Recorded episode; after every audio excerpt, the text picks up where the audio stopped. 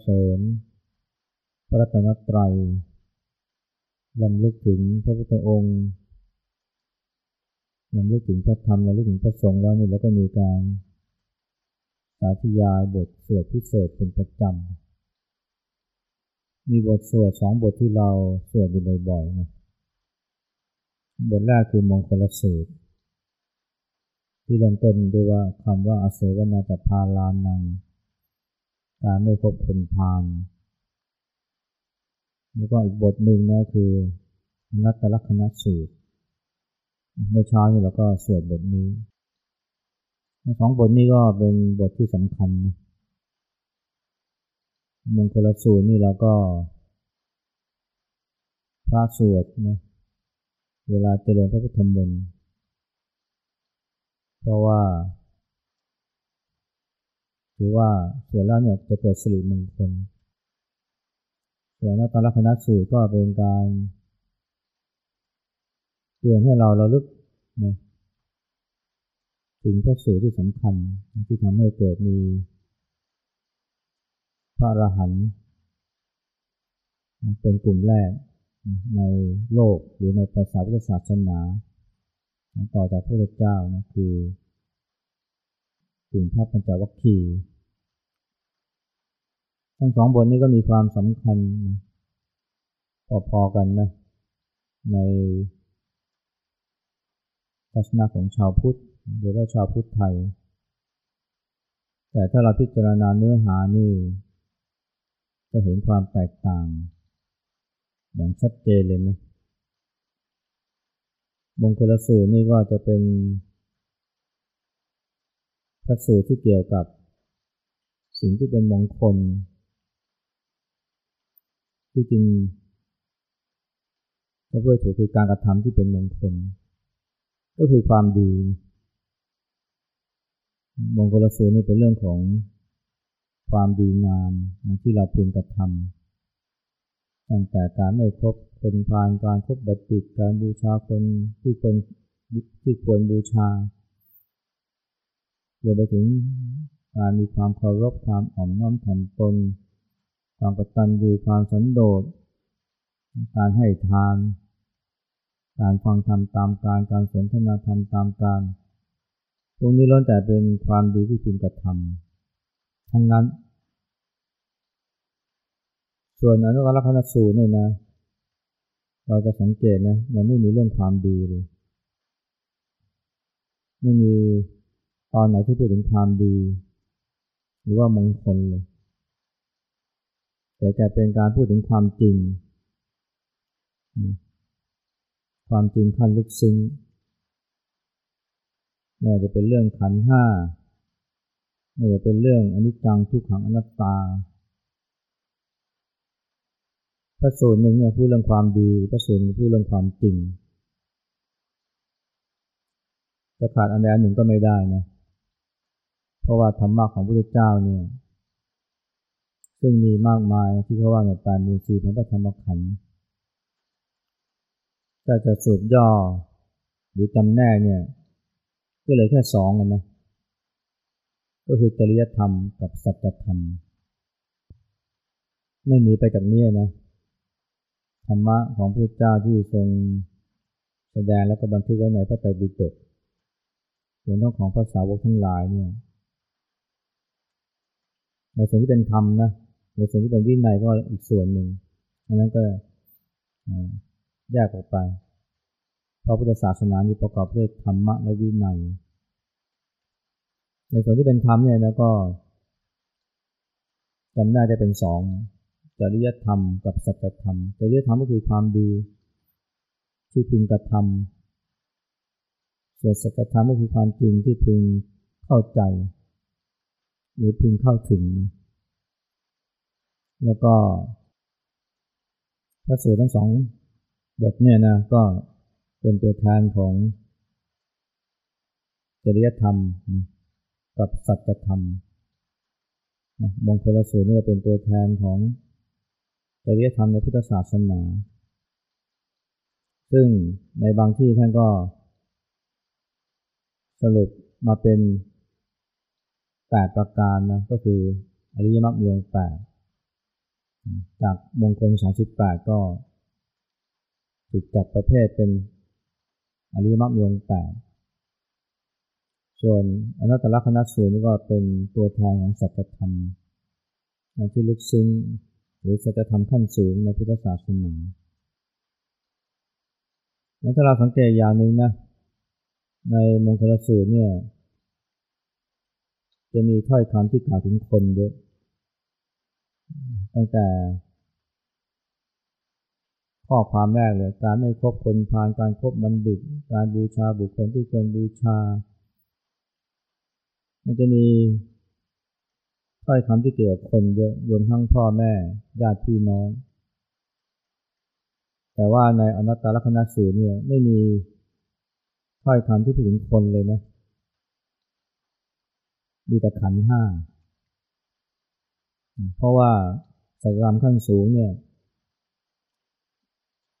มันจะไปพ้นเรื่องของคนเรื่องของบุคคล หรือว่าสัตว์บุคคลเราเขานี่ มันไปพ้นหรือไปเหนือ เหลือแต่ขันห้า ไม่มีบุคคลไม่มีตัวตน ไม่มีสัตว์บุคคลเราเขา เพราะว่าสัจธรรมหรือความจริงขั้นสูงนี่ถึงที่สุดแล้วนี่มันก็ไม่มีสัตว์บุคคลเราเขา ในสัตว์บุคคลเราเขาที่มันเป็นสมมุติสมมุติคือสัจจะซึ่งจะไม่ใช่ความจริงแท้ถ้าความจริงแท้หรือปรมัตถสัจจะนี่มันไม่มีเรื่องบุคคล ไม่มีเรื่องคน สัตว์สิ่งของไม่มีเลย เพราะในระดับปรมัตเนี่ยมันมีแต่เรื่องของขันห้า หรือว่ารูปนาม อย่าง ในอภิธรรมเนี่ยจะมีข้อความว่ามีบทหนึ่งจะมีข้อความว่า เราค้นหาบุคคลไม่ได้ในปรมัตนะที่เราสวดกันเนี่ยเวลางานศพเนี่ยนะมันจะมีข้อความบาลีที่แปลเป็นไทยตอนนี้เนี่ย ค้นหาบุคคลไม่ได้ในปรมัตหมายความว่าในระดับในความจริงระดับขั้นสูงสุดนี่มันไม่มีบุคคล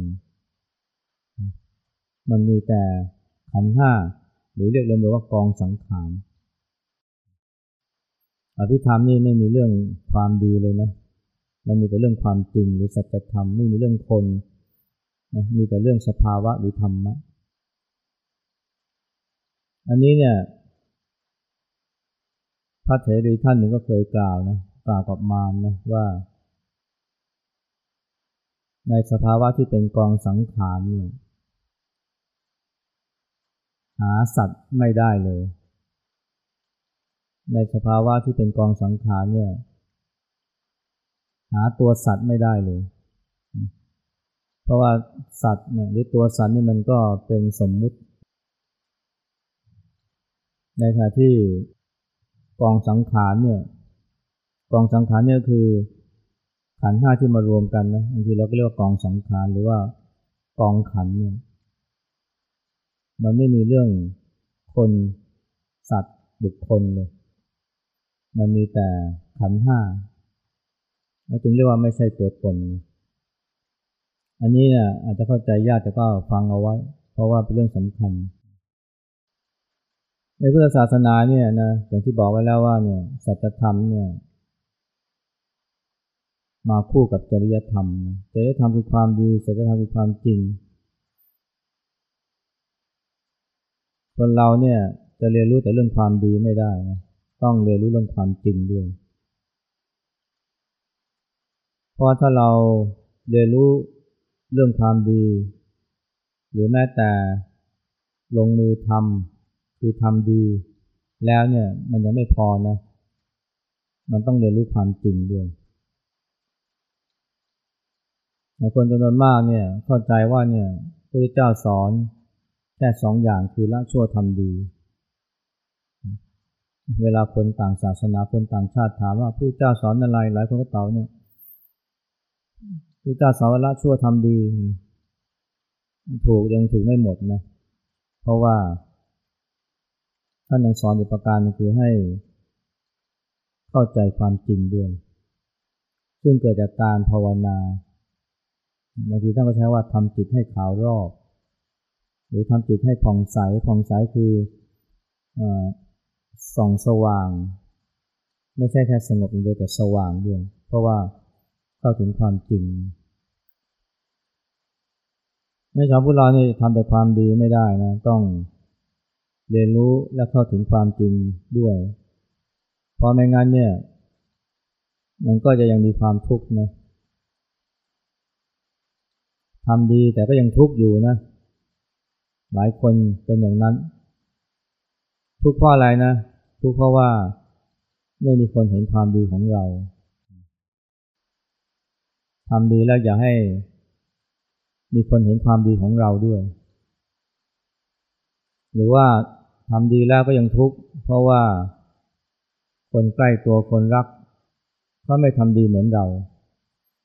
อย่างเรามา มาวัดมาสวดมนต์มาทำสมาธิมาเจริญสติ หรืออย่างน้อยก็รักษาศีล แต่คนที่บ้านหรือคนใกล้ตัวนี่เขาศีลไม่ครบเลย เราก็ทุกข์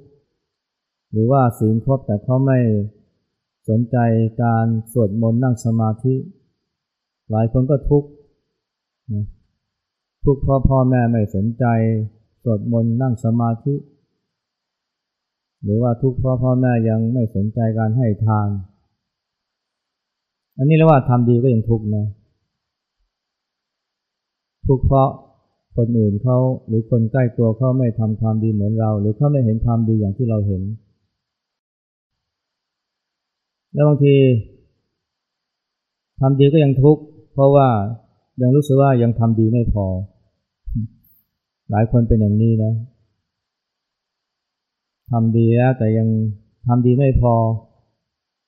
พอยังในใจนี่บางครั้งก็ยังอด มีเสียงจ้วงจาบครูบาอาจารย์ มีเสียงจ้วงจาบพ่อแม่ มีเสียงจ้วงจาบพระรัตนตรัย หลายคนทุกข์มากเลยนะทั้งที่ตัวเองนี่ก็ทำดีเข้าวัดรักษาศีลนะแต่ว่าเพียงแค่มันมีเสียงในหัวตำหนิพ่อแม่ช่วงจากพระรัตนตรัยนี่ก็ เป็นทุกข์มากเลย หรือถึงไม่มีเสียงที่ว่าในหัว แต่ก็ยังรู้สึกว่าเรายังทำดีไม่พอ เรายังมีความเห็นแต่ตัว เรายังมีชอบขึ้นเสียง ชอบตวาดพ่อแม่ ชอบเถียงพ่อแม่ ก็ทุกข์นะ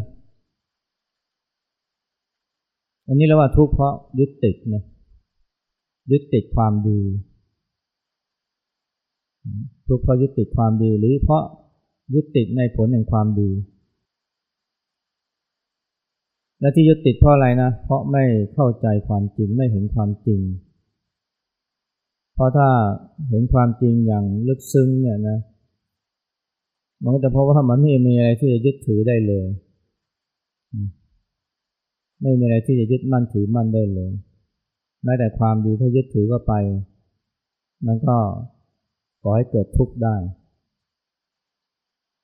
และที่ยึดติดในความดีเนี่ย เพราะว่ามันยัง มันยังมีการยึดที่ลึกที่ลึกซึ้งที่ซ้อนไปอีกชั้นหนึ่งนะคือยึดติดในตัวกูยึดมั่นสำคัญหมายว่าฉันเป็นคนดี แต่ทำไมไม่มีคนเห็นหรือทำไม ฉันจึงไม่ดีอย่างที่ควรจะเป็น มันมีความยึดในตัวกู แล้วที่ยึดในตัวกูเพราะไม่เห็นความจริงว่า จริง ๆ แล้วมันไม่มีตัวกูนะในสิ่งที่เรียกว่าตัวกูมันก็เป็นแค่การปรุงแต่งหรือเป็นมายาแล้วพอคนเราเนี่ยพอไม่รู้ความจริงเขาเนี่ยมันก็เกิดความหลงหลงผิด หลงผิดนี่ก็ไม่ใช่แค่หลงยึดอย่างเดียวนะ หลงยึดหลงยึดในความดี หรือหลงยึดในผลแห่งความดี แต่มันลองยึดอีกหลายอย่าง อย่างเช่นทำดีแล้วเนี่ยทำไมยังเจ็บยังป่วย บางคนก็บอกทำไมถึงต้องเป็นชั้นชั้นก็เข้าวัดทำบุญ เป็นเจ้าภาพทอดกระถินทอดพระป่าเป็นประจำแต่ทำไมยังเจ็บยังป่วยทำไมน้ำท่วมบ้านทำไมไฟไหม้บ้าน หรือว่าทำไม ลูกป่วย หรือทำไมตัวเองเนี่ยป่วยด้วยโรคร้าย อันนี้เพราไม่เข้าใจความจริงนะเพราะว่าถ้าเห็นความจริงก็จะรู้ว่า มันเป็นสิ่งที่หนีไม่พ้น มันเป็นธรรมดาที่เกิดกับทุกคนหรือเป็นธรรมดาที่เกิดกับกองสังขารทุกกองตราบใดที่มีรูปเวทนาสัญญาสังขารวิญญาณ นะในพวกนี้เนี่ยก็ต้องเจอกับความทุกข์เจอความสูญเสียเจอความพัดพลาดจริงแม้จะยังมองไม่เห็นในระดับกองสังขารนะแต่ว่าในระดับการมองระดับบุคคลเป็นตัวเป็นตนเนี่ยมันก็ยังสามารถจะเข้าใจได้นะว่า ก่เจ็บตายพัดพาสูญเสียเนี่ยเป็นสิ่งที่หนีไม่พ้นเป็นธรรมดาของทุกชีวิต อย่างที่เราสาธยายอยู่บ่อยๆนะเรามีความแก่เป็นธรรมดา จะล่วงพ้นความแก่ไปไม่ได้ เรามีความเจ็บไข้เป็นธรรมดา จะล่วงพ้นความเจ็บไข้ไปไม่ได้ เราจะต้องพัดพาจากของรักของชอบใจทั้งนั้นและสุดท้าย เราก็ต้องมีความตายเป็นธรรมดา จะล่วงพ้นความตายไปไม่ได้ แล้วคนทำดีเนี่ย แต่พอเจอความแก่ความเจ็บความป่วย ความพลาดสูญเสียก็เป็นทุกข์เพราะมันยังมีความยึดติดในร่างกายนี้ยึดติดในทรัพย์สมบัติ ยึดติดในพ่อแม่ คนรัก และที่สำคัญคือมันยึดติดในตัวกูเนี่ย เพราะฉะนั้นมันไม่ใช่แค่ของกูนะที่สูญไป ของกูที่เสื่อมไป แต่มันยังมีความสุขว่ามีกูเป็นผู้ทุกข์ด้วย มีกูเป็นผู้แก่ มีกูกูเป็นผู้เจ็บ มีกูเป็นผู้สูญเสีย มีกูเป็นผู้ตาย ถ้ามันยังมีมีกูแบบนี้เนี่ยมันก็ทุกข์วันยังค่ำแม้จะทำดีแค่ไหน แต่ถ้าเกิดเราเห็นความจริงนะว่าไอ้ความแก่ความเจ็บความตาย ความพัดพราก มันเป็นธรรมดา เพราะทุกอย่างมันไม่จีรังยั่งยืน แล้วก็มันก็ตกอยู่ภายใต้อำนาจของความเป็นทุกข์ ไม่ใช่แค่นั้นนะยังเห็นต่อไปว่ามันไม่มีเรา มันไม่มีกูเนี่ยเมื่อไม่มีกูเนี่ยมันก็ไม่มีผู้ทุกข์นะอย่างที่พระเจ้าตรัสว่ามันมีแต่ความทุกข์แต่ไม่มีผู้ทุกข์ ถ้าทำความดีแต่มันยังมีผู้ทุกข์นะ มันก็ยังเจอทุกข์บีบคั้นอยู่ร่ำไป แต่ถ้าทำดีแล้วเนี่ยเห็นความจริงจนกระทั่ง ไม่เพียงแต่รู้ว่าแก่เจ็บตายพัดพลาดสูญเสียเป็นธรรมดาของทุกชีวิต แต่ยังมองไปเห็นกระทั่งว่ามันไม่มีเรา มันไม่มีกู ถึงตอนนั้นมันก็ไม่มีผู้ทุกข์นะไม่มีผู้แก่ไม่มีผู้เจ็บไม่มีผู้ตาย อันนี้คือสิ่งที่เราปรารถนาไม่ใช่เลยนะ ไม่มีผู้ทุกข์นะคนเราปรารถนาแต่ว่าขออย่ามีความทุกข์นะแต่ลืมไปว่าไอ้ความทุกข์นี้ไม่พ้น แต่การไม่มีหรือไม่เป็นผู้ทุกข์นี่มันทำได้นะถ้าเราฝึกใจเห็นความจริง ไม่ใช่ทำแต่ความดีเท่านั้นทำดีต้องทำต่อไปนะแต่ว่าก็ต้อง